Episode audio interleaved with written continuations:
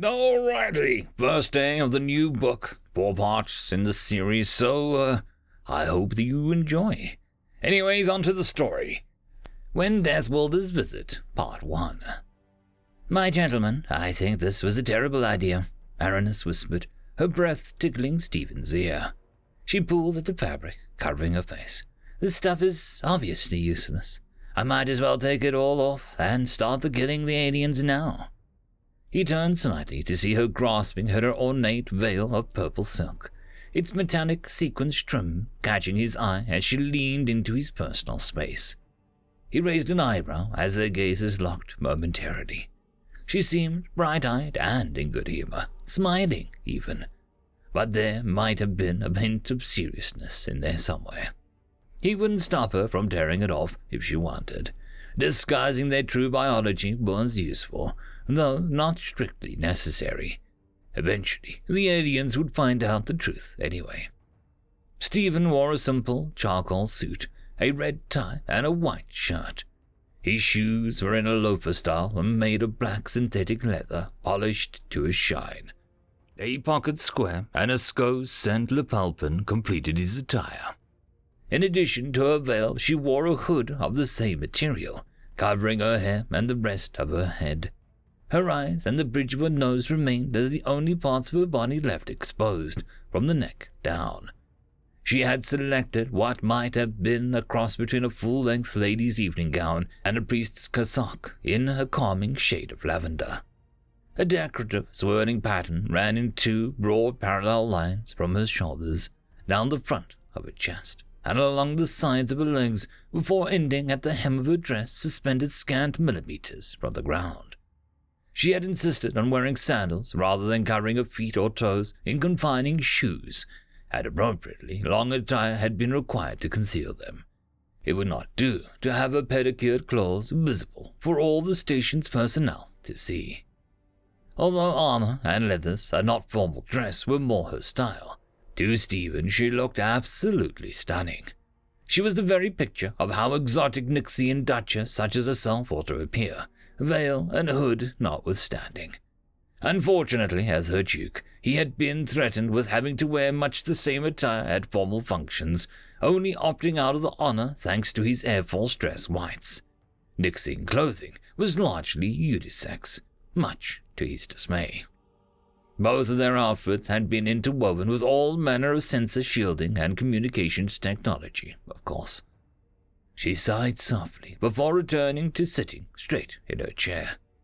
Their hosts had seated the pair on one side of the empty metallic table of the utilitarian design inside a large, white, featureless room. An equally plain and locked door faced them. The aliens hadn't explained to Stephen or Aranis why they'd been pulled out of the spaceport's entry screening area and escorted here only that there was some confusion that needed to be resolved before they would be granted their visas. Stephen could guess exactly what the confusion was, and he was looking right at her. Not that this was in any way his wife's fault. You're not being very diplomatic, Ambassador, he chided her, although he did agree with the sentiment in principle.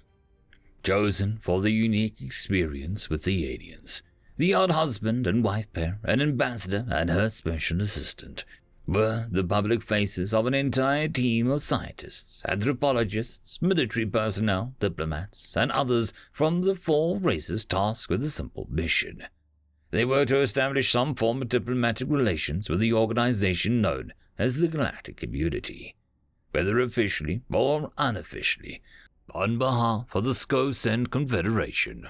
At the moment, it appeared like this mission was at the edge of a precipice. If things kept going in this direction, the best they could hope for was a swift return to their courier ship with their tails, metaphorically, in their particular cases, between their legs. In the worst case, this would end in a fight to the death. Neither of the pair would allow themselves to be captured alive again. The operational phase of the plan had started out as carefully and as safely as possible. Their ship the Hadrian had sent transmission via quantum entanglement to a Confederation drone of Terran manufacture positioned a few light minutes from the Galactic Community Trading Hub, orbiting an unassuming F2V star in a nondescript system. That drone had then retransmitted the message to the massive station, after which formal introductions had begun. The diplomatic protocols had been agreed upon, including size of the courier vessels, the weapons they could mount, number of its crew and diplomatic staff, and dozens of other details, whether important, merely customary, or otherwise. Prior to getting even that far, it had taken some months of debate between Confederate factions to agree how best to proceed with the diplomatic outreach mission. Ultimately, they had decided on a single ship with a diverse group of specialists and a contingent of specially trained fighters from both Earth and Nix. Even that portion of the planning had begun only after some serious deliberation on whether or not any of the Confederation species would seek diplomatic recognition with the galactic community in the first place. Alerting the GC to the location of the Confederation worlds posed a very serious risk, namely, the possibility of complete destruction of those worlds, planetary shielding notwithstanding. There had been very real thought put into never bothering with it at all, or, alternately, moving towards a preemptive strike. Setting aside the wisdom of starting a galactic war where victory was far from certain, most knowledgeable individuals agreed that, unfortunately, simply ignoring the galactics or hiding in a place just wasn't an option. Anyone with a telescope could see that the Confederation worlds held water, existed in habitable zones, and had ample supplies of atmospheric oxygen that didn't diminish into oxides over time. Added to that, with the Alioth, the inhabited colony swarms in orbit around every Confederation star. First constructed from the remnants of the old flotilla, but later expanded upon by plentiful local resources. No amount of quiet technology could completely prevent that much infrared byproduct. All these glaring road signs pointed to a presence of life in the SCO sense systems, if only one chose to look. But fortunately, actively looking at the right direction might not even be necessary for most observers. While Nyx hadn't advanced far enough along to alert the galaxy to their presence before being given quiet tech, or any tech for that matter, their world had been charted by the galactic community long ago. Garruk Toth, on the other hand, had taken great pains to shield their emissions from its founding, so they might be safe. Similarly, Sarek Naj would be safe, but only because it had ceased to exist as anything but a pit of ash, the victim of matter accelerated to near light speed. Earth, however, was in the most precarious situation of the four races. The human homeworld had been actively broadcasting their technological capabilities in real time for around two centuries.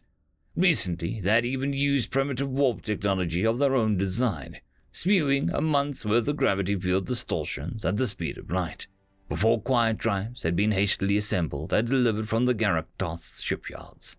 They had immediately been made mandatory for use, but the damage had been done. The nearest galactic outpost was seven light years away from the first Terran to use the old warp technology. That had been six years ago. Aranis and Stephen would represent the SCO-Cent Confederation on its own terms, rather than leaving it up to some surprise on the technician's detection equipment. Though the plan that led to their current predicament had been agreed to unanimously by all the territories of the four races, that did not mean the entire Confederation would be revealed to the Galactics. The Shalkoths of the Garruk Toth and the Eloith refugees would remain silent partners for the time being, at the request of their territories' respective leaders. Understandably so. Aranis smirked at her husband. I can't help it if the aliens disgust me. Besides, I'm a diplomat, she said. Therefore, everything I say is diplomatic. He rolled his eyes, though he couldn't tell for sure. He knew that a dozen sharp teeth would have been just visible below her lips as they parted into a smile. Half a diplomat, half spy, he knew that deep down she took her job very seriously. Of course, that didn't necessarily mean that she was good at it. Knew how to do it well, or wouldn't revert back to her previous occupation in a heartbeat if she felt the situation warranted it. Hating all aliens is diplomatic? he asked. When a diplomat does it, yes, she replied, using the human nodding gesture. They're big, ugly, condescending, rude, unladylike, vile, wicked, have no respect for individual liberty, and terribly narcissistic. I could go on. Oh, no need to hold back. Tell me how you really feel, he said. In all honesty, he felt the same. The opinions differed only in that he preferred not to talk about them, while his wife had a way with words when she complained about the aliens. As an added bonus, his translator always supplied her with an exotic accent that Stephen found wonderfully adorable. Starting a conversation in one of the subjects that held her passion, just to hear her go on about it, even rambling, counted amongst his most guilty pleasures in life. And uh, she seemed to enjoy it immensely, too. Oh, I will, she said, as soon as we get back to the ship. End of chapter. Okay, another day, another story. Well, same story, just to continue. You know the story. Well, you don't, but you know what I'm saying. Talking's confusing, okay? That's why I read other people's words. Anyways, on to the story. When Death Will Visit, Part 2. With nothing much to do, Aranis had retrieved her tablet and begun playing a fantasy game while mumbling about inaccuracies. And Stephen had started flipping through their visa application hard copy. The document was a simple packet of large, thin sheets of plastic, roughly three times the size of a typical leaf of a notebook paper. It had been printed by the GC customs officials in English, and the duo had been supplied with a pair of what was essentially fat, cheap Sharpie markers. Stephen began searching over the sheets, looking for something. But what, he could not say. Something about the questions felt wrong or odd. No, something was missing. He flipped through the sheets one more time to be sure. There wasn't a single question asking about his citizenship. There were questions about systems, planets, and orbital stations, but nothing about who had issued his digital passport. His eyes settled on the information about the race where he had listed both himself and Aranis as human. A complete lie, to be sure, but they could pass it off as a casual observer as an odd sexual dichotomy that wasn't even at the extreme end of the spectrum. Almost identical environmental conditions, light spectrum aside, on Nyx and Earth had resulting in striking instances of convergent evolution. Similar pressure developing similar solutions, even in terms of social psychology. Compared to the variety of aliens in the galactic community, they might as well have been brother and sister.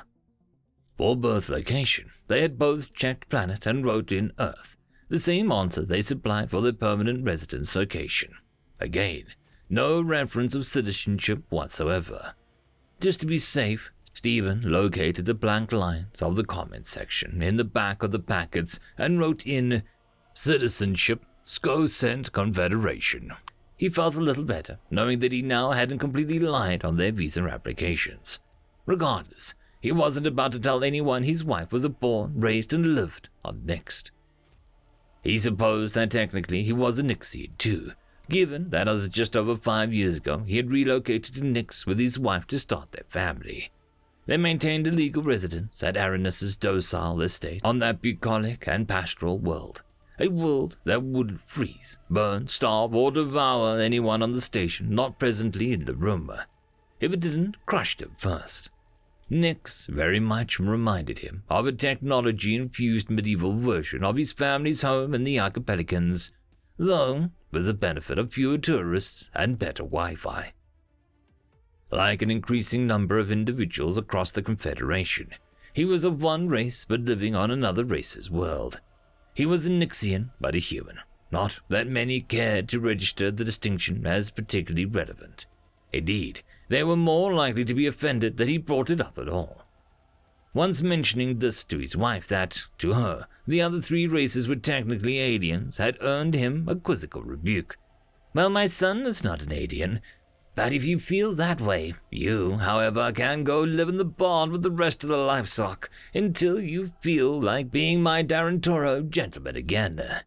Such a level of integration, particularly between humans and Aranis's people, was still a relatively new concept for all four races, although they had taken to it virtually overnight. In the reality of an us against them galaxy struggle, where an amoral enemy wouldn't hesitate to glass one's world's entire ecosphere into extinction, one tended to make very, very close friends of your enemy's enemy.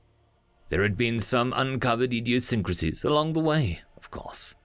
His wife's race, for example, had no word for themselves in their native language, beyond the night beasts that the galactic community called them.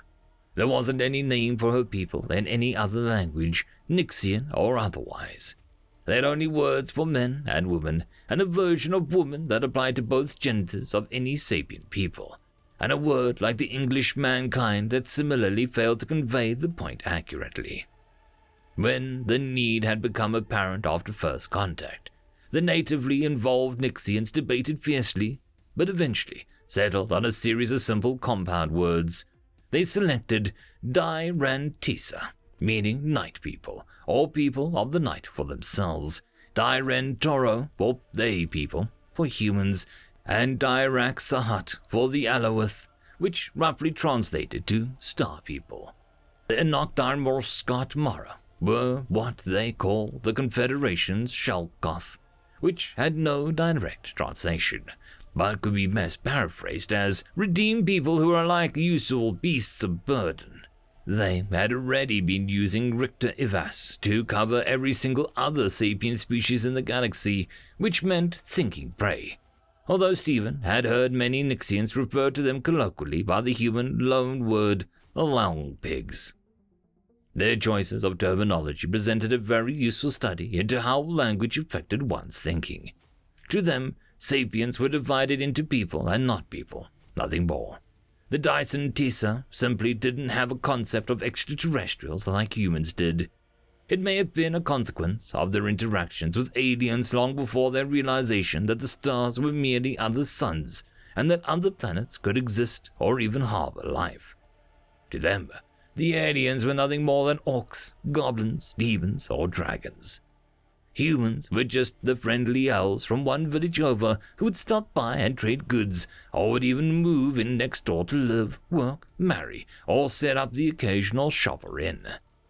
In addition to their lack of modern context, their understanding of everyone's place in the galaxy was, at least in part, due to their largely successful efforts at fitting their new interstellar reality into their traditional and cultural dogma.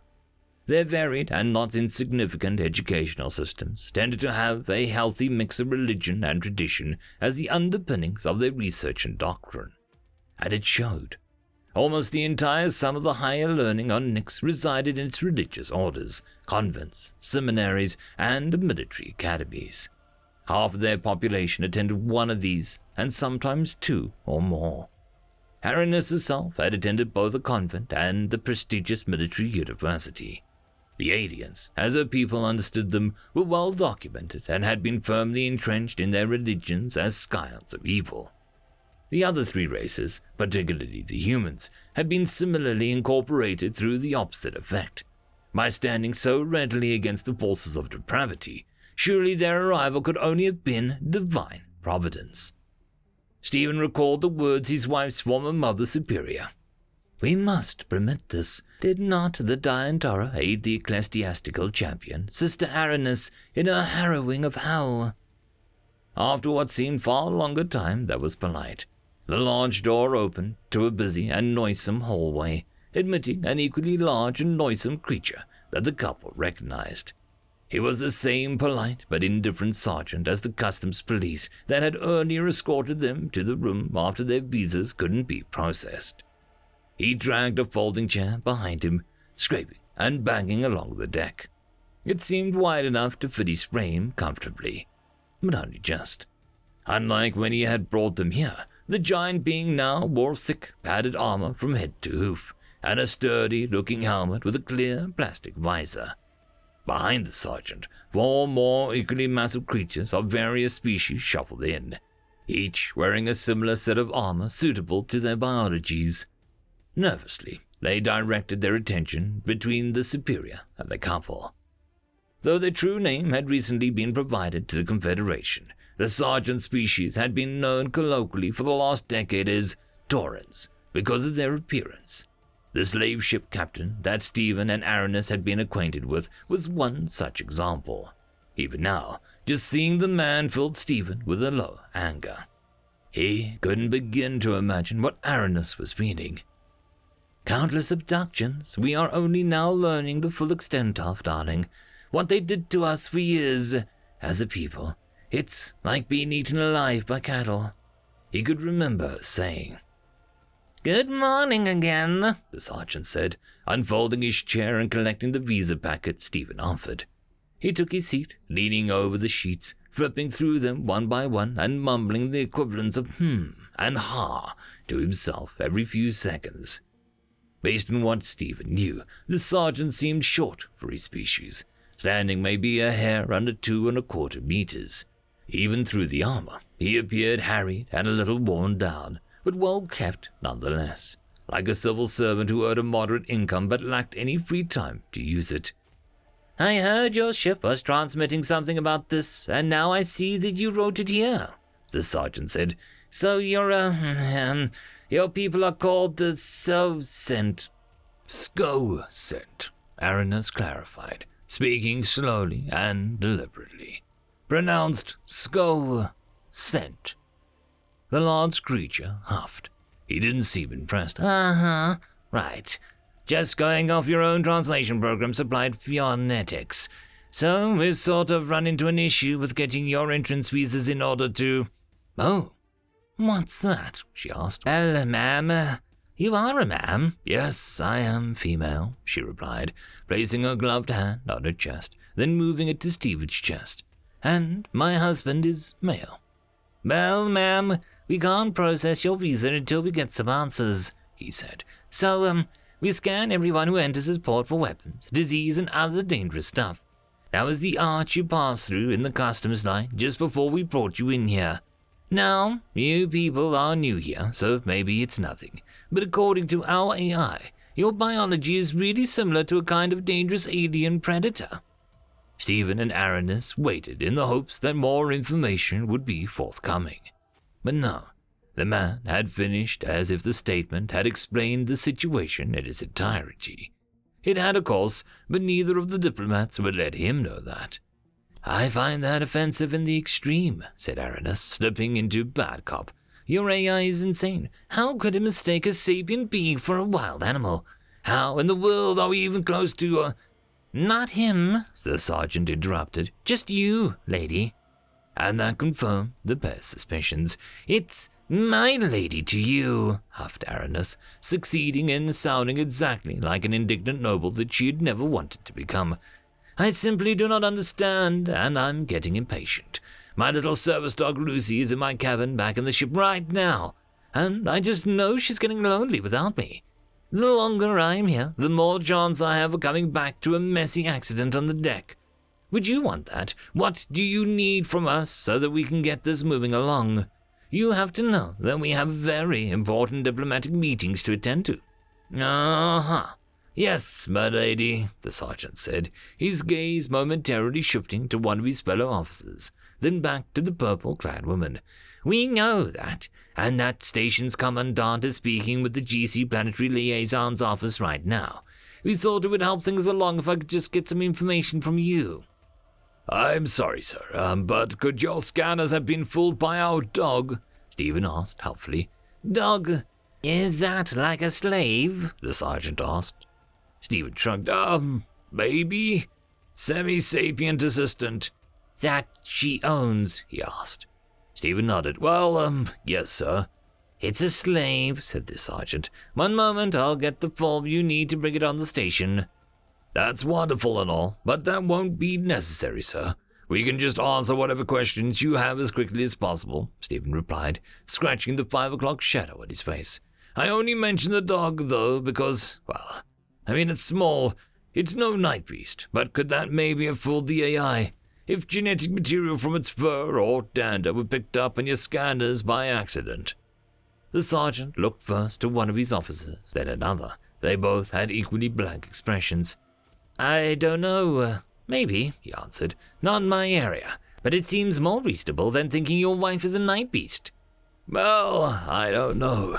You don't know her like I do. You know what I mean, buddy? Stephen forced a deep chuckle and winked at the other man. Shulkers in the streets, night beast in the sheets. Am I right? Sometimes I feel like a night beast, Aranis said warily, when my husband doesn't behave himself. Stephen may have overstepped a line in this act. The sergeant looked defiantly unimpressed with the man's comment. If he were a human, Stephen imagined he would have rolled his eyes. He turned his attention to a small, beeping tablet he pulled from a pouch on his belt. Nope, not what happened, the alien said, shaking his head.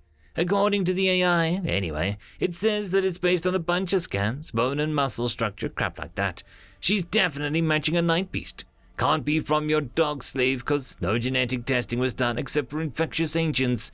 You've both been briefed about the protocols for that, I hope. And, uh, he looked straight at Stephen. The human smiled presently, raising both eyebrows in anticipation. Go on, he said. And it says that you also qualify as a death world like being, possibly even more dangerous than Night Beast Lady Friend. Wife, Aranis said. I'm his wife. Uh huh. The sergeant looked back at the tablet, then back to Stephen, appraising the much smaller man with a critical eye. The alien shook his head, blanked the device's screen, and chuckled. This isn't close to making any kind of sense. The AI must be busted. I'm a little surprised your people use them, Stephen said. Why is that surprising? the sergeant asked. The potential for going rogue, Aranis supplied, but I'm sure it's nothing to worry about. The GC must have implemented some very effective safeties while constructing it. Oh, um, the GC didn't build it, the sergeant said. We've just been copying it over and over since we got it. He pushed the chair back, the metal legs scraping against the floor. He placed the tablet back into his uniform pouch and turned to the door. We are done here. You can pick up your visas at the immigration desk. Without another glance, the five aliens exited the room, leaving a large door wide open. Well, I guess that settles that, my gentleman, Aranis said, standing to leave. She offered her hand to Stephen. He had asked her many times since they met to stop treating him like some delicate flower or rescued damsel. Her response had always been the same that she wasn't going to discard a lifetime of chivalry and etiquette just to spare him his own wife's affections. Eventually, he had mostly just given up and accepted it. He refused her hand and rose from his seat, but acknowledged the gesture with a nod of thanks. As a small defiance, he pushed both her and his chairs in before she had a chance to do it for him, favoring her with a smirk of satisfaction. After she made sure the aliens were gone and wouldn't turn to look, Aranis landed a stout, cup-handed smack to his backside. Stephen grunted in surprise while his wife casually walked away, humming to herself like nothing had happened. It was fortunate that the door was so wide. The two might have come to blows over who had the honor of going through first, otherwise. End of chapter. Okay, so there was a slight complication. I'm recording this on Sunday for Monday. And there's a reason for that. It's because on Thursday, stuff happened and I couldn't record the whole day, and I ran out of time. So, I can't invent time during the week, so I had to take some time out during the weekend. But other than that, it's been pretty relaxing. You all will be listening to this on a Monday, and I hope that you had a great weekend. Anyways, on to the story. When Death Worlders Visit, Part 3. Let's find out where we're going then, said Stephen. The pair stopped in front of the interactive map display where they could, in theory, interface with the station's AI directly. The map could be uploaded to their tablets and be displayed through their contact lenses as augmented reality. But the SCO-sent diplomatic team had suggested that this wasn't the best idea. Even a map projection could be weaponized. Simply setting the brightness way too high would temporarily blind Aranis's sensitive eyes. Instead, they would achieve much the same result by simply looking at each other's maps for every level of the station, and allowing their devices to turn the two dimensional maps into three dimensions and providing directions. Within moments, a digital path appeared before them, leading them to their destination. Two levels up and around 300 meters distant. Stephen took his wife's hand and they began walking to the nearest lift. The hand holding, as well as having a set pace so neither would walk faster than the other, lest they eventually break into a run, and numerous other little unconscious adaptations had come about as a series of gradual compromises. They never did anything so much as discuss such things openly, reach agreements, or, God forbid, write things down. But they found what worked for them and mostly stuck with it, depending on how cheeky each was feeling on any given day. Aranis would have preferred to have taken Stephen by the arm and lead him. He knew, and some days he might let her, or even try leading her by the arm. She had done as much to him almost continuously during the year the pair had toured Earth together. It had made things awkward while he had been trying to show her the sights and play tour guide, and she kept leading them in the direction of whatever she found most fascinating at that particular moment. Although she'd always been eminently courteous, kind, and respectful, when he first brought Aranis to Earth, she was, by human standards, a man in his mid twenties, living since birth as a warrior monk, raised on medieval ethics and standards, fresh from his most grueling conquest, all packaged in a body of sinewy young purple woman with few fingers and too many sharp points. Six years on, and there had been just a few small but noticeable changes. Physically, she had quickly regained the mass that she'd lost to starvation, and had even put on a little more muscle than she had started with. Mentally, her medieval ethics had shifted just enough to accommodate her husband, if nothing else. The process of each getting used to the other had not been an overnight or without effort. Since they'd first met, Aranis had always claimed that his girlishness, one of the things that she loved most about him, much as he enjoyed that she wasn't a tomboy, if a little too rigid and proper. They both loved that they could spend all day drinking mead and eating pizza together, being utterly relaxed in each other's company while enjoying the exact same childish diversions without fear or shame. Neither loved it when it came time to clean up afterwards. For the first year together, Aranis would just as soon as let trash pile up and do men's work. Stephen, with no ingrained compunction about woman's work, would be stuck picking up after themselves, while Aranis smiled and complimented him. It wasn't nearly as easy as Stephen might have thought to resist such treatment.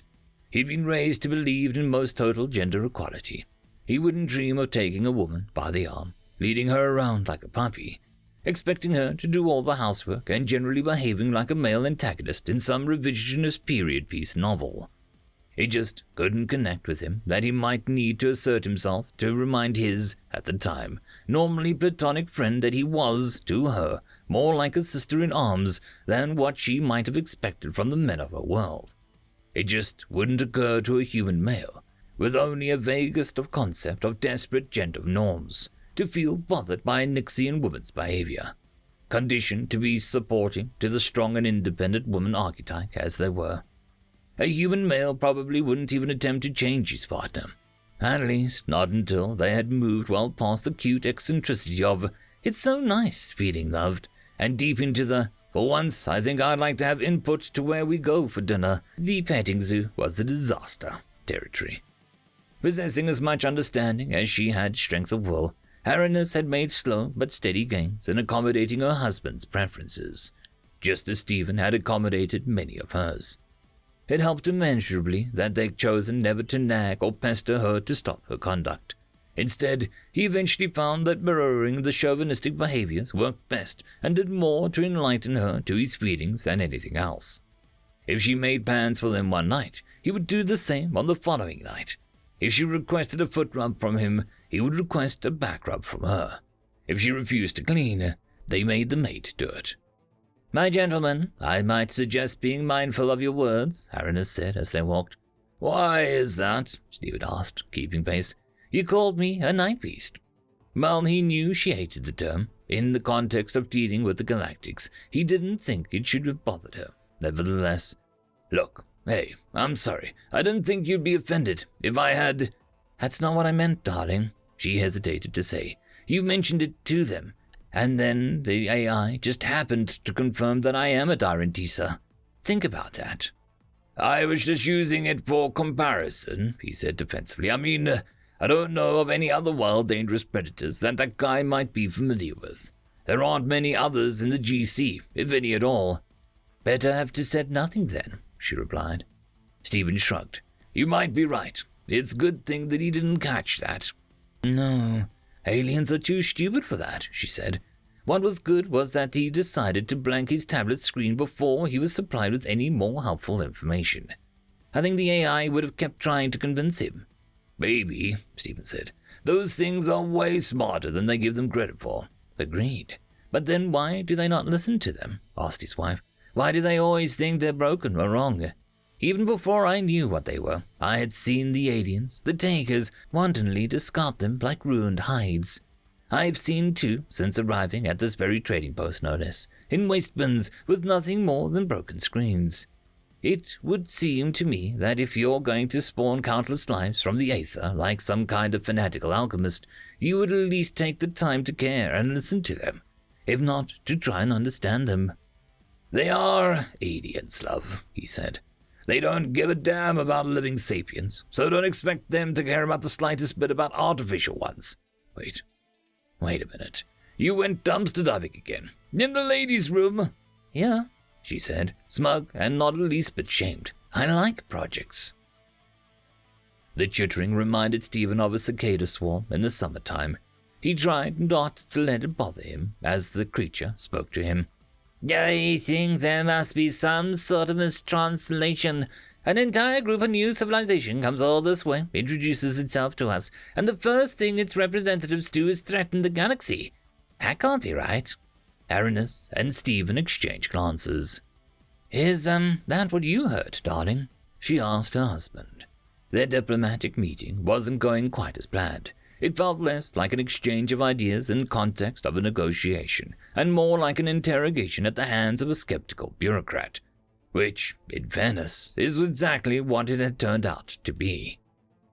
The couple sat in a room very similar in layout to the previous one that they had left no more than an hour ago, though this one held far more in the way of contents. Instead of a plain empty table and a simple folding chairs, they sat before a large desk in ergonomic office chairs. On the desk sat stationary AI terminals, office supplies, various knickknacks, a small bowl of colorful, individually wrapped treats, and a nameplate with a printed playable audio waveform on top and Assistant Interplanetary Liaison Office of Interplanetary Affairs, written below it. Stephen had decided to listen to it and was not in the least bit su- surprised to hear more cicada noises. He honestly didn't know what else he was expecting. The creature, a Type 2 male, looked no different than the other Tezrik that he had remembered in his stay at the slaver ship. During their extensive debriefing after escaping years ago, he and Aranis had labeled the race Little Scarabs for the Confederation governments and scientists, although that had been something of a misnomer from the beginning. There was nothing little about the massive bugs, but size could be relative. One of the big scarabs that they had seen probably wouldn't have fit in the room. No, no, that's not what I heard at all, Stephen said, shaking his head slowly. What she said was that that is, you insist no GC ships or delegations go anywhere near your colonies, the liaison said, chittering away brusquely. All your space stations, Dyson swarms, are home systems, two of which are death worlds under galactic quarantine, and you refuse to provide the location of a third. I might add, your little group wants the wall off the huge chunk of galaxy for yourself and tell the rest of the galaxy not to go there. Or else. Aranis folded her arms, crossed her chest, leaned back in her chair, and began tapping her feet. She turned to Stephen with a look in her eyes that said, Why did we agree to speak to a talking lunch buffet again? We did not say that, Stephen countered. We have the right to privacy, nothing more. A right? the bug asked. And how will you enforce this right? Enforce it, he replied calmly, but genuinely perplexed. Who said anything about enforcing it? Why should that even be necessary? Okay, let's start here, the liaison said. We are the galactic community. We are the galaxy. You don't get to wall off the galaxy for any reason, let alone some imaginary belief in absolute social constructs. There is the maximum allowable level of sovereignty we permit to subordinate territories, and you have far exceeded that limit with this list of demands. We're not some representatives of some fiefdom's lord, Aranis said. Only a Terran or another Nixian could have known that she had spoken through clenched teeth. She took a breath to calm herself before continuing. The Scorpius Centaurus Confederation is a sovereign government separate from the galactic community.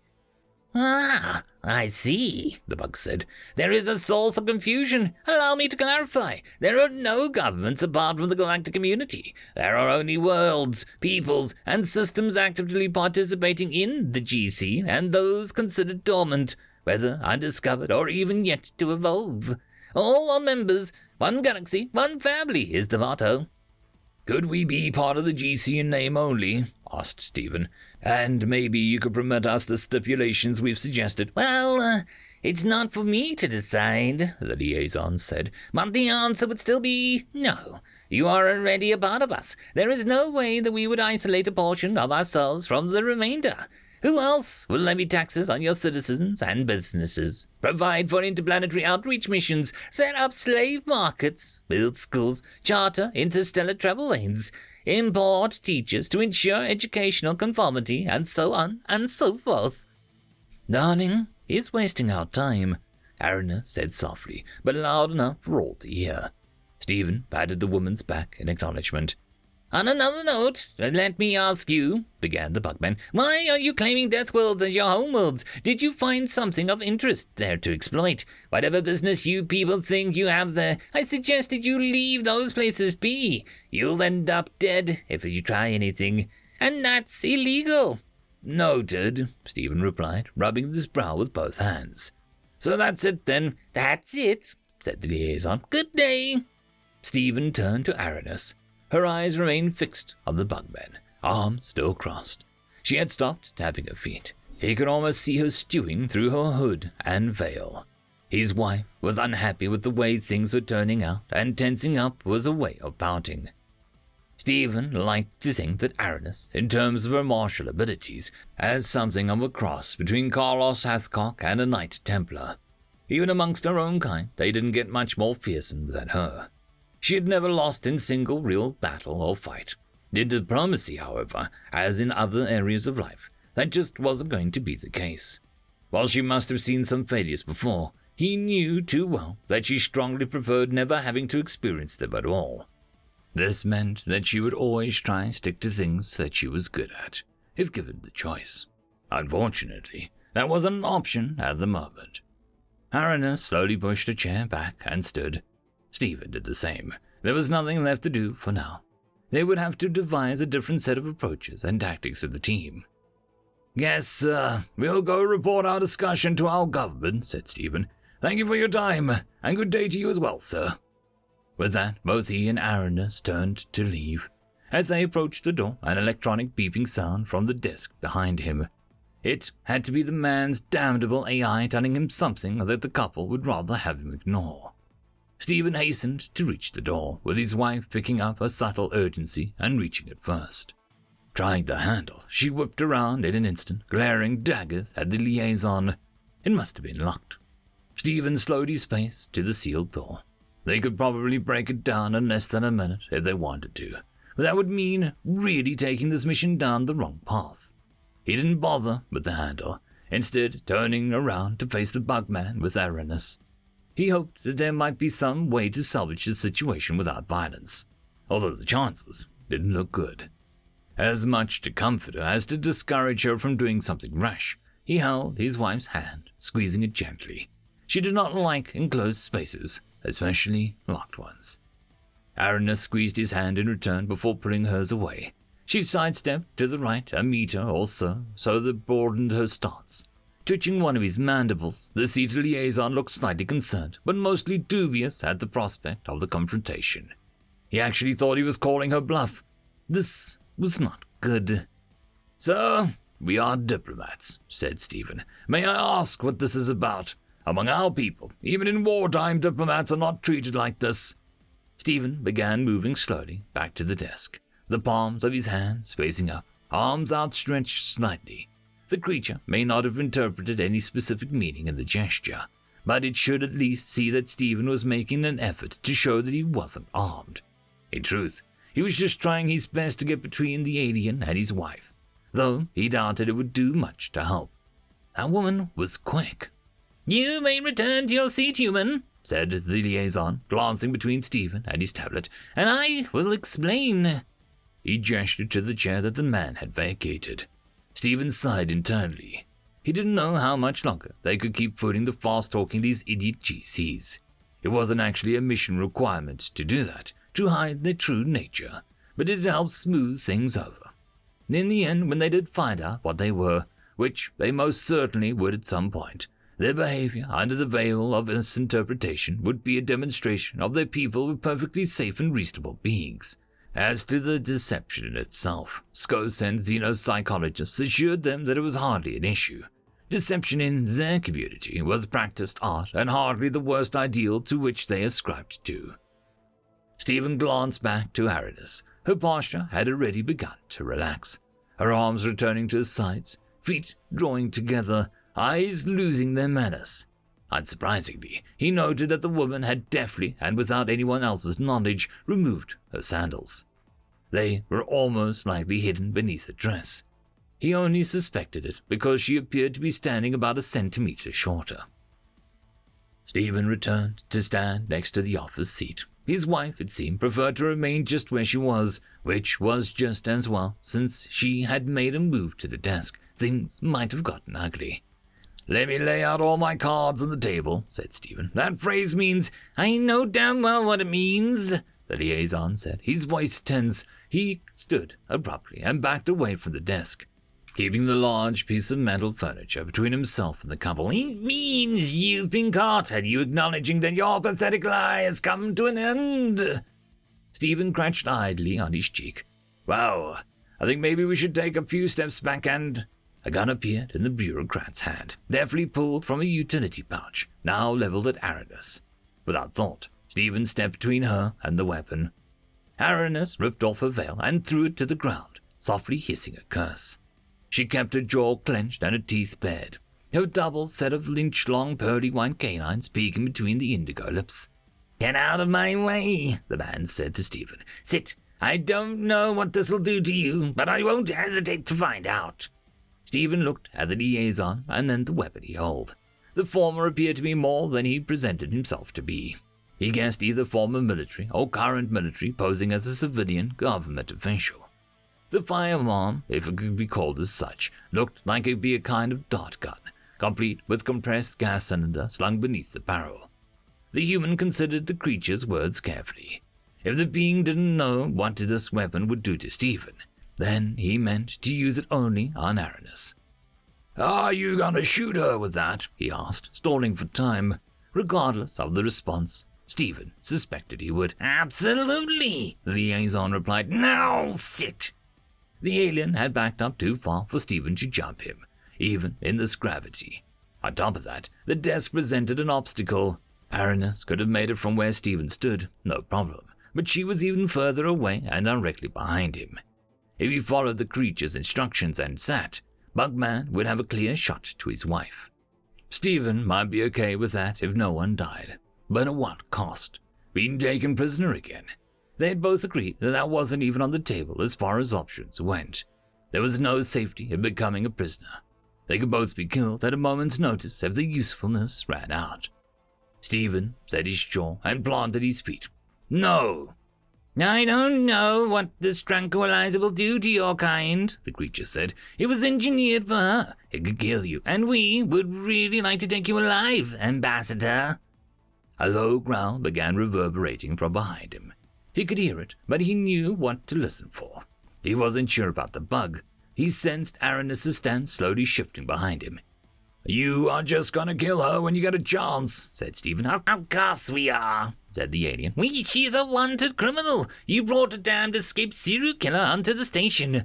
What in the seven hells were you thinking? Even someone coming here to spit in the face of the GC and declare independence shouldn't be that insane. No one needs that kind of personal protection. A monster like that. One sweet tranquilizer. She's going out the nearest airlock, and you're going to the brig. How'd you get that tranquilizer? Stephen asked, thinking fast while trying to ignore the fact that the creature had just admitted to planning the murder of his wife. We only got you. Seems like something that'd need to be made on the fly. Stop stalling, the liaison said, his weapon not budging for an instant from Stephen's midsection. There's nothing to stall for. Neither of you have any chance of escaping. That door will not open to admit station security until after she has been neutralized. Shoot me, Stephen said. She's not a criminal. Behind him, the growl intensified. Excrement, the alien said. Move or get shot and risk death. Sit, darling. I'll be okay, Aranis said. No, Stephen snapped out without shifting his gaze. Shoot me, Bug. I never thought I'd say this, but listen to the murderer, said the liaison. My darling, Aranis said slowly and sweetly. Take the seat. Please. Please? To Stephen, her tone sounded anything but pleasant. She was swaying on the edge of between uncontrollable rage and madness. Yes, said the creature from behind the desk. I know what you're thinking, that your physiology is similar to hers, according to some superficial scans, or because you shaped the same because she seduced you and you've discovered you're compatible. You think that maybe you can handle this drug, or that it will have no effect. I assure you, it doesn't work that way. Don't do this for her. This could kill you. Darling, sit, his wife screamed out, pouring into her voice every ounce of terror and menace she possessed. Stephen had never heard anything like it. She was truly backed into a corner and panicked. He had to overcome every basal flight instinct impressed upon him by his own wife. He honestly couldn't imagine what the liaison must be thinking, staring across the desk at a couple Death Worlders. Or could he? The man had been in a state of temporary shock. Stephen made his move. He charged forward, hand outstretched to deflect the muzzle of the. A soft thump smacked him in the chest. His knees buckled and he collapsed before he could hit the ground. Aranis screeched, quick and fearsome, just as a second thump sounded. Already airborne, her leap had taken her halfway across the room before she fell short, unable to hit the alien with even her dead weight. She smacked the ground hard, landing centimeters from her husband. Are you all right, human? Bugman asked. Are you conscious at least? Stephen groaned, his eyes gaining and losing focus as he craned his neck to find Aranis. She had slumped to the floor awkwardly, landing on her stomach, legs spread apart and arms beneath her. Her stunning eyes hadn't lost an iota of luster, but their vacant stare gutted him faster than any knife could. She was breathing and semi conscious, her legs rhythmically kicking in slow motion as if trying to ride an invisible bicycle. Claws scraping the metal, her hands tried to shift out from under her body, pushing up and away. If she were feeling anything like him, she was higher than a kite in a hurricane.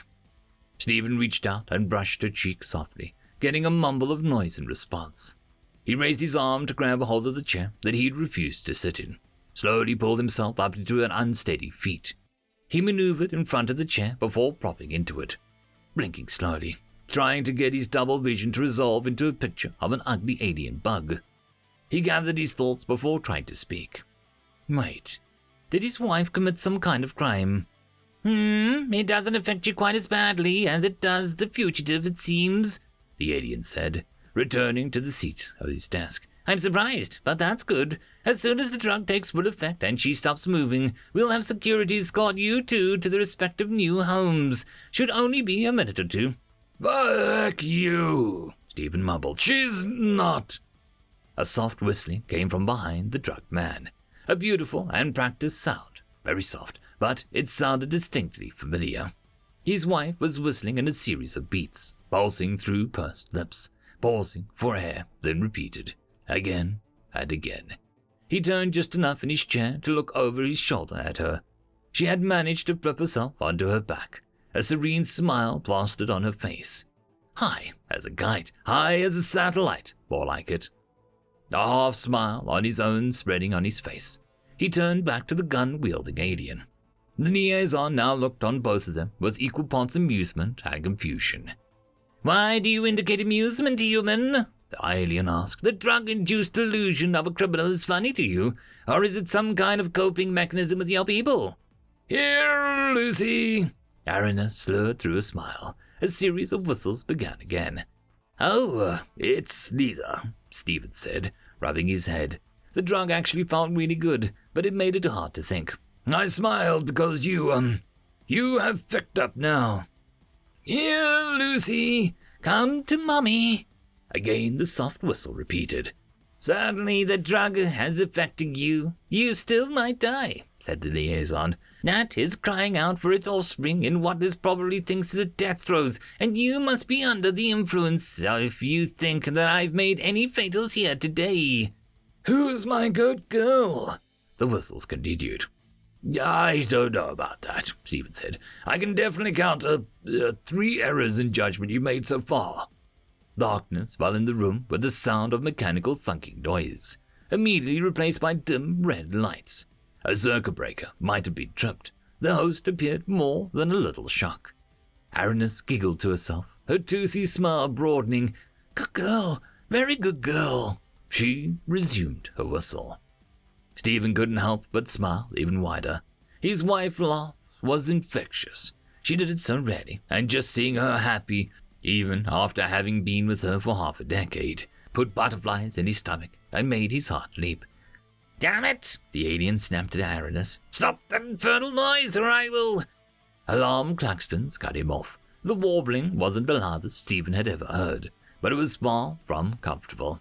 Evacuate the station immediately, a mechanical voice intoned from the speaker system somewhere above them. This is not a drill. Biological contagions detected. Hostile security breach detected. Hostile weapons fire detected. Hull breach detected. Level 12 hazardous life detected. Evacuate the station immediately. There is no drill. Aranis began to positively cackle on the floor like an excited toddler. After a moment to catch her breath, she resumed her whistling between short bouts of laughter. The alien took. The alien looked absolutely dumbfounded. What did you do? He asked no one in particular. The alien used a free hand to stab a button at his desk. Security! Priority override! Get in here now! Here, Lucy. They're probably too busy for that right now, Stephen said. And it's not what we did. You brought this on yourself. Come to Mama. Three judgment errors you made, he continued. One, you assumed that we weren't in constant communication with our staff back on the ship. They've been listening in the whole time. Stephen leaned in very close to the alien, still dumbstruck from the eerie red darkness. Blaring claxtons, an emergency announcement. The creature didn't even bother moving away. Two, you assumed that we wouldn't have the means to mount a hasty evac if needed. Here, Lucifer. A blast of sound tore through the room, deafening, like a shotgun firing in an empty steel drum. Stephen couldn't resist turning to the noise. The door had been freshly dented inward and at least ten centimeters. Deep, threatening barks pierced the air from the other side, even through the layer of sound deadened material. Not as loud as the first time.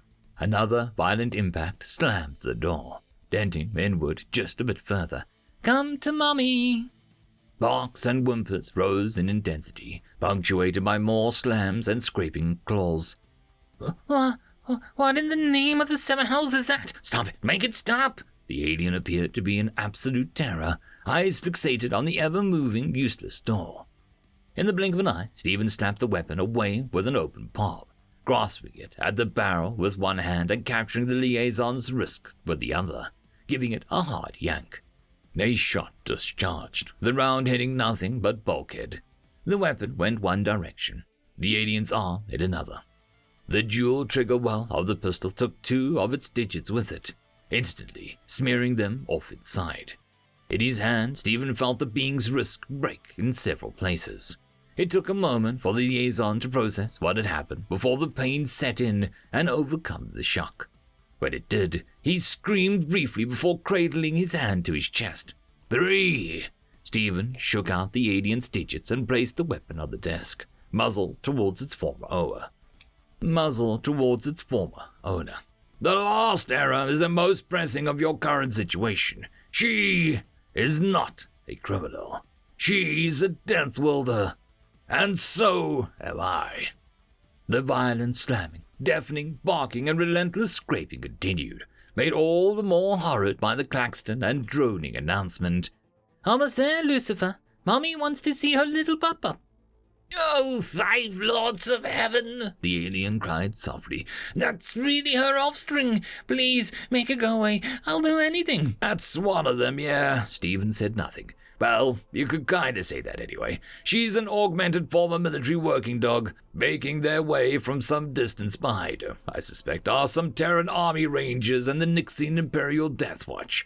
They really don't like aliens, although I imagine you won't get to meet them. Our little girl will be here long before that.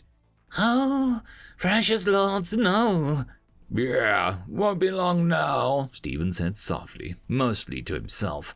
Tell you what, I'll make you a deal. Anything, cried the liaison.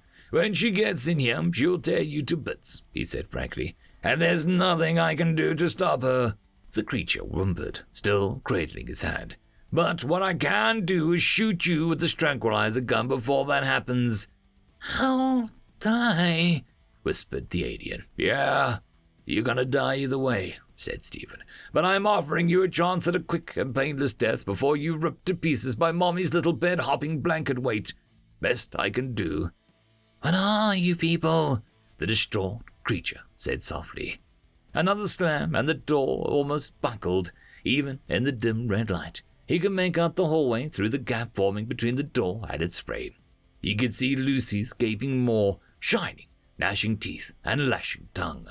The barks had become orders of magnitude louder, with nothing between her muzzle and the room.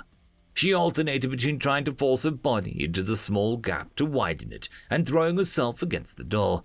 Good girl, Lucifer. Hole's mostly there. Mommy's right here. So close. Just, just a bit more. Not long now, said Stephen. Decide. I, I can't, the idiot said, gesturing in the negative. The behemoth's German shepherd burst through the gap between the door and the frame, bounding to the side of her fallen master, claws scrabbling on the deck as she slid to a halt. Almost immediately, the dog began licking the woman's face. Decide, now, begged Stephen, slamming the gun down on the table. Smiling serenely, Aranis wrapped her arms around Lucy's neck and meekly pulled herself up just enough to reach the dog's ear and breathe a whisper. Too late, said Stephen. Tootin. End of chapter. Alrighty, this is the epilogue. This is the last one. The author is still working on the next one, so please don't annoy them. They will release it when they feel like it. Hope you enjoyed the series. There will be a new miniseries tomorrow, so I'll expect to see you there. Anyways, on to the story. When Death Worlders Visit Part 4, Epilogue. Go get Daddy. Go get your daddy up. Stephen heard the beast approaching. He just needed a few more hours. No, Mad Dog, stay. My head hurts. Why, what did we do last night? He groaned, slipping his head from beneath his pillow and pulling it tight over his ears. He knew what was coming next. Lucifer, Lucy for short, was about to say good morning. She was his wife's, formerly his 70 kilo German shepherd. Her heavy weight thumped onto the bed, almost causing him to roll to one side. He felt the cold, wet dog nose pressing against his neck, pushing its way between his cheek and the pillow, whiskers and fur tickling his skin. Lucy's loud snuffling right next to his ear only paused when she started licking his cheek. No matter how hard he tried, he couldn't get the beast out. He set the pillow aside and accepted his fate at the hands of his big, furry alarm clock. Pressing his hands into the sides of her head, he furiously rubbed her cheeks up and down. Who's a good girl? Who's a good girl? Ugh. You, what have you been eating, stupid? he asked, smelling the putrid dog breath. Wait, uh, don't answer that. Kibble, his wife called from the kitchenette in their suite next to the Hadrian. She was making waffles in the Nixian style this morning, wearing a thin, almost see-through underdress and a long apron. You think I'm to spoil my baby's diet by letting her eat long pig? She'll get fat. Nah, Stephen replied. She'll just puke it up. And that's supposed to be better, Aranis asked. Put some clothes on. We'll be at Character soon. Ginter will have the kids ready by 1500. We're taking her to a fancy restaurant as thanks for watching them, so wear something nice and cute. Why uh, does my head hurt so much? Stephen asked, changing the subject. You were stoned out of your mind. How come you're not feeling this? For good measure, he threw a pillow at his wife, landing at her feet. Lucy admonished him with a bark. Traitor, he mumbled to the dog. Aranis picked up the pillow up off the ground and threw it back, hitting him squarely in the face. It reminded him that she used to be better than average archer. This time, Lucy barked at Aranis. Good girl, he said, patting the dog's head. Whatever potion they gave us, Aranis said, it wasn't meant for you. I'm guessing that's why. Which reminds me, I've scheduled an appointment for you with the ship's physician to discuss the result of your liver panel. If you've hurt yourself because of your stupid stunt, I'll be very, very upset with you. That really could have got you killed. It wasn't worth the risk. I thought it was a sound decision. I take the hit. It gives you time to get him. It wasn't too worried. We're not affected by too many of their toxins, he said, sliding off the bed and putting on a pair of boxes from the wardrobe. Oh, really? she said. You take the arrow so I can set upon him. Did it work out that way? I seem to remember the first part of that working out just fine, but I can't seem to remember what happened with the second part. I wonder why. I wonder why I can't remember anything after the second part. Hmm? Why can't I seem to remember anything right after you got shot? What could have happened? Oh, yeah, I got shot too. Hindsight, Stephen called out nonchalantly. This time, an oven mitt smacked the back of his head from across the suite. And you can't just assume that you're immune to every contagion, venom, poison, and potion that the galaxy has to offer just because my strong human constitution. If that was so, you would not be hung over, she said, pointing a fork at him. Relax, Doc will probably tell me not to drink for a week or something, he said, walking over and planting a kiss on her lips. Her free hand climbed the back of his, pulling him in deeper into the kiss, holding him in place. When she let go, he could see now that she was genuinely troubled by what he had done. I'll do everything the doctor says, he said softly. I wouldn't worry too much. I think it was going to kill me, but would have by now. I don't want to lose you. I don't want the kids to lose their father, she said softly, almost afraid to speak the words. She turned away from him, putting the bacon, sausage, and cube steak from the container and setting them on a plate. Nixian style waffles were basically meat sandwiches smothered in something like chipped beef gravy. He noticed that she wasn't frying any of the meat. And I don't want you to do anything like that ever again, she finished. I can't promise that, he said from behind her, placing his hands on the back of her shoulders, in between the soft kisses at the base of her neck. He continued, I can't say I'm sorry either. He felt her slump in his arms, even while she continued to pull waffles from the iron. Lucy had arrived to sit patiently next to the couple. She wouldn't ask for a treat, but that wouldn't stop her from waiting to be offered one. You always insist that I do nothing of similar sort, she said, and yet you refuse to heed your own advice. That is called dishonesty in my mind, my gentleman. You've never once listened to me when I say that, he replied, wrapping his arms around her waist, or even pretended to listen. Just last month you damn near started a bar fight.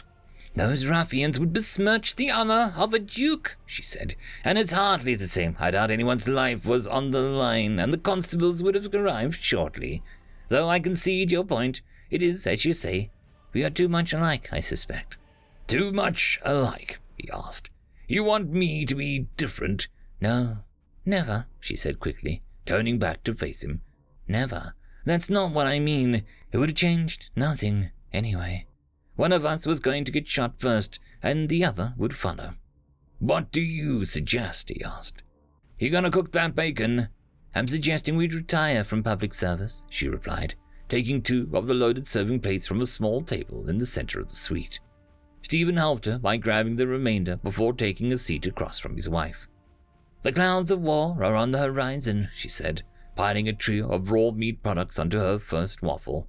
I think it's time we finally trade our swords for plowshares before it's too late.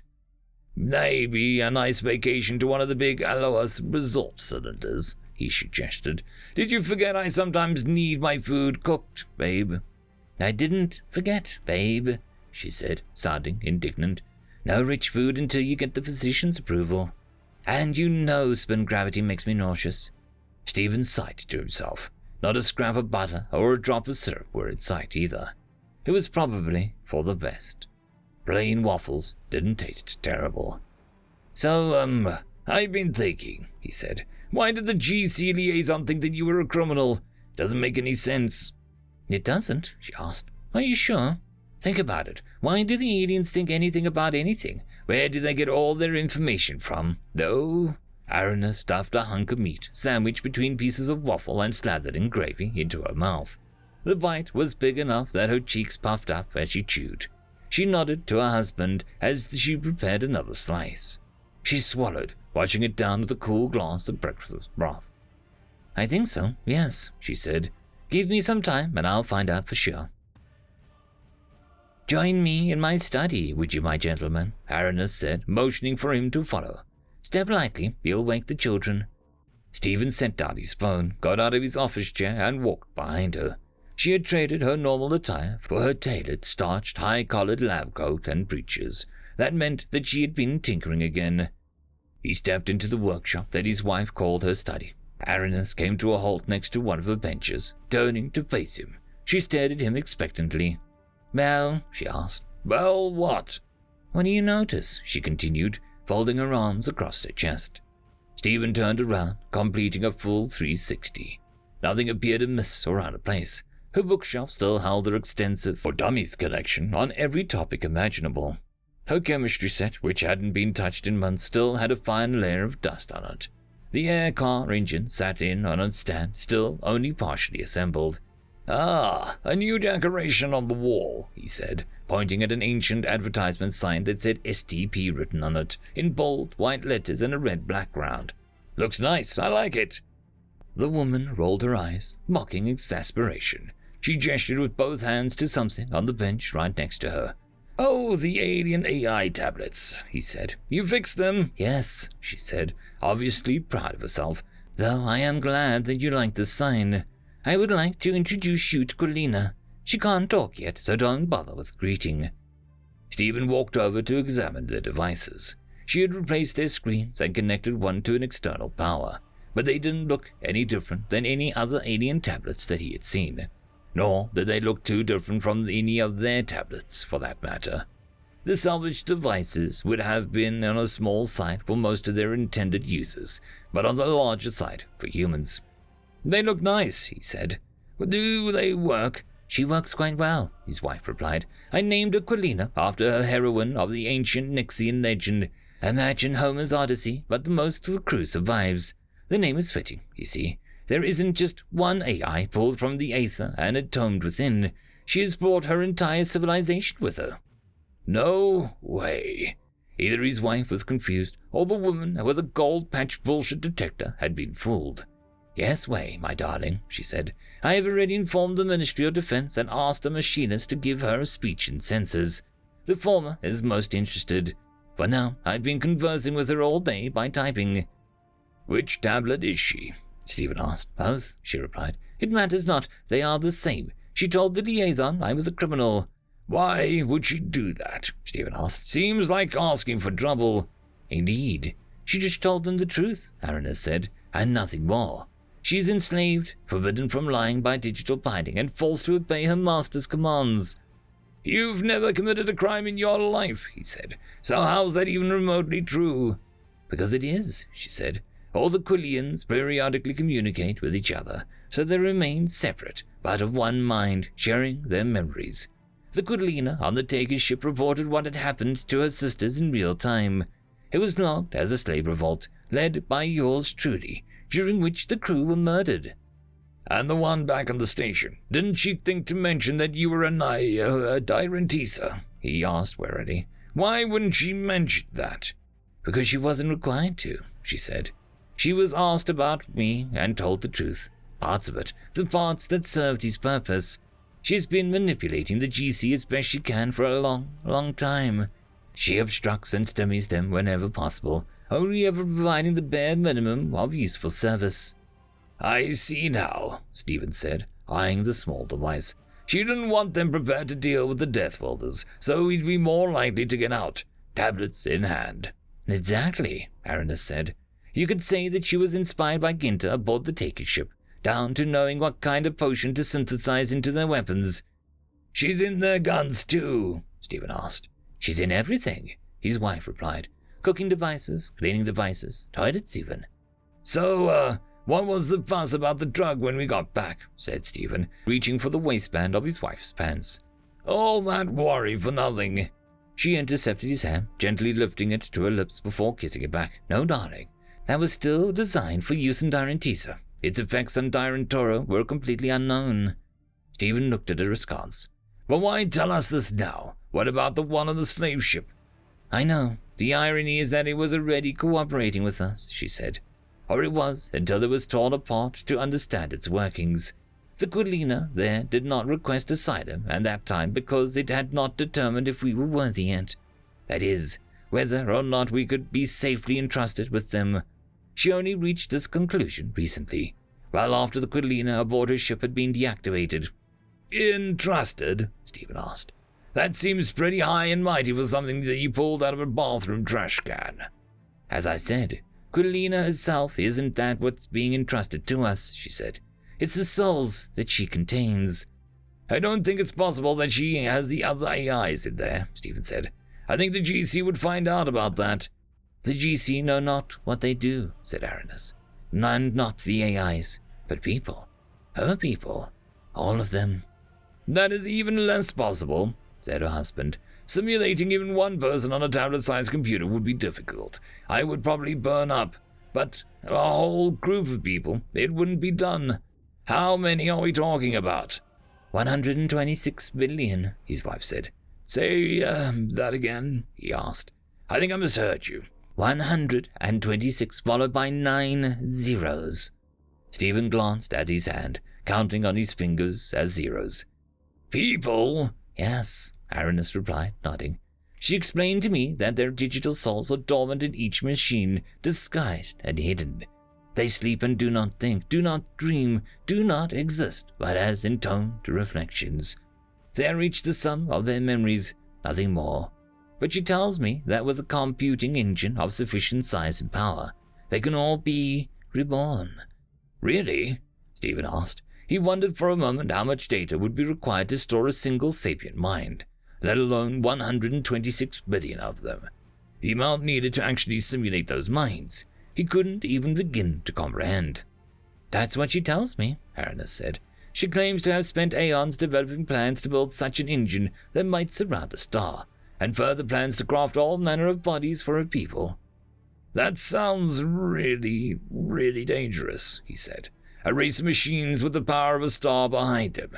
There are probably some very good reasons to take a long, hard look into this before doing it. I can tell you there's a very good reason to try, his wife said. She paused for a moment, gazed at the tablet, and then continued somberly. She hates the GC beyond all reason. Long ago, they annihilated her entire planet, like so many other worlds. Later, later, they made her do the same to others. She controlled their ships, aimed their cannons, their charges countless times over the millennia. It drove her close to madness. She will stop at nothing to get her revenge. End of chapter. And that, my friends, concludes this video. I hope that you enjoyed, and if you do, please consider supporting the author, even by popping over and leaving a thumbs up or a nice comment, just to show your appreciation for the story. However, if you wish to support this channel, there are links down below which will help immensely. I will see you all in the next one. And until then, I hope that you have a fantastic day. Cheers.